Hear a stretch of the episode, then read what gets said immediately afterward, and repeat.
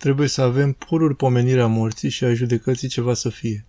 Căci cel care nu cugetă și nu le așteaptă neîncetat pe acestea, cade ușor pradă patimilor. Pentru a nu cădea în nepurtare de grijă și a nu da înapoi în nevoință, este bine să cugetăm neîncetat la cuvântul apostolului, mor în fiecare zi. 1 Corinteni, capitolul 15, versetul 31. Căci dacă și noi trăim astfel, ca unii ce mor în fiecare zi, nu vom păcătui. Și iată ce înseamnă aceasta. Când ne sculăm în fiecare zi, să socotim că nu vom trăi până seara. Și de fiecare dată când ne culcăm, să socotim că nu ne vom trezi, de vreme ce neștiu din fire cât avem de trăit și viața ne e măsurată în fiecare zi de purtarea de grijă lui Dumnezeu. Dacă gândim astfel, nici nu vom păcătui, nici nu vom pofti vreun lucru, nu ne vom mânia împotriva nimănui și nici nu vom aduna comoară pe pământ, ci ca unii care așteptăm în fiecare zi să murim, vom fi neagonisitori și vom ierta toate tuturor. Și nici nu vom vrea să ne desfătăm de pofta trupească sau de vreo altă plăcere întinată, ci ne vom scârbi de dânsele ca de niște lucruri trecătoare, frământându-ne pururea și având înainte ochilor ziua judecății. Căci frica mare și agonia chinurilor destramă totdeauna dulceața plăcerii și ridică sufletul plecat spre desfătare. Concret, cum se face asta? A zis un bătrân. Când stai în chilie, adună-ți mintea și amintește-ți de ziua morții. Gândește-te la durerea ce însoțește despărțirea sufletului și disprețuiește toată deșertăciunea lumii acestea. Adu-ți aminte de chinurile iadului.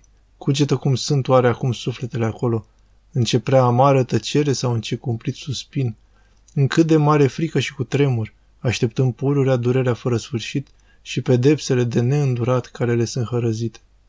Odată cu acestea, închipuieți ziua învierii și a înfățișării dinaintea divanului lui Hristos, judecata aceea cumplită și înfricoșătoare, la care pe păcătoși îi va acoperi rușine veșnică înaintea lui Dumnezeu și a îngerilor lui celor aleși, înaintea tuturor oamenilor care au fost de la începutul lumii și până la sfârșitul ei. Iar după rușine vor urma pedepsele, nesfârșite și de neîndurat, focul nestins al ghenei, viermele neadormit, scrâșnirea dinților, întunericul cel mai din afară, tartarul și celelalte cazne fără de număr care le sunt gătite unora ca acestora.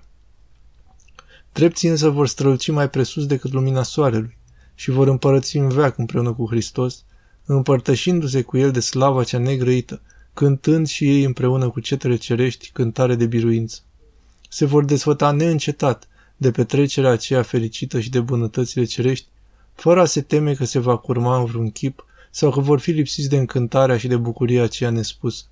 Căci de acolo, spune Scriptura, au fugit toată durerea, întristarea și suspinul, ci vor avea veselie veșnică și praznic neîncetat, dobândind pentru totdeauna sigure și nepieritoare bunătățile cele mai presus de minte.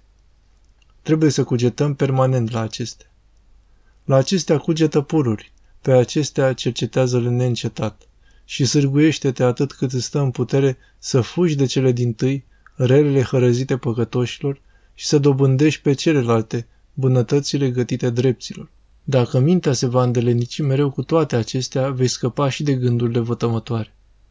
Adu-ți aminte totdeauna de judecata veșnică, nu uita de ieșirea ta și sufletul tău nu va greși niciodată. Bazat pe Sfântul Antonie, Pateric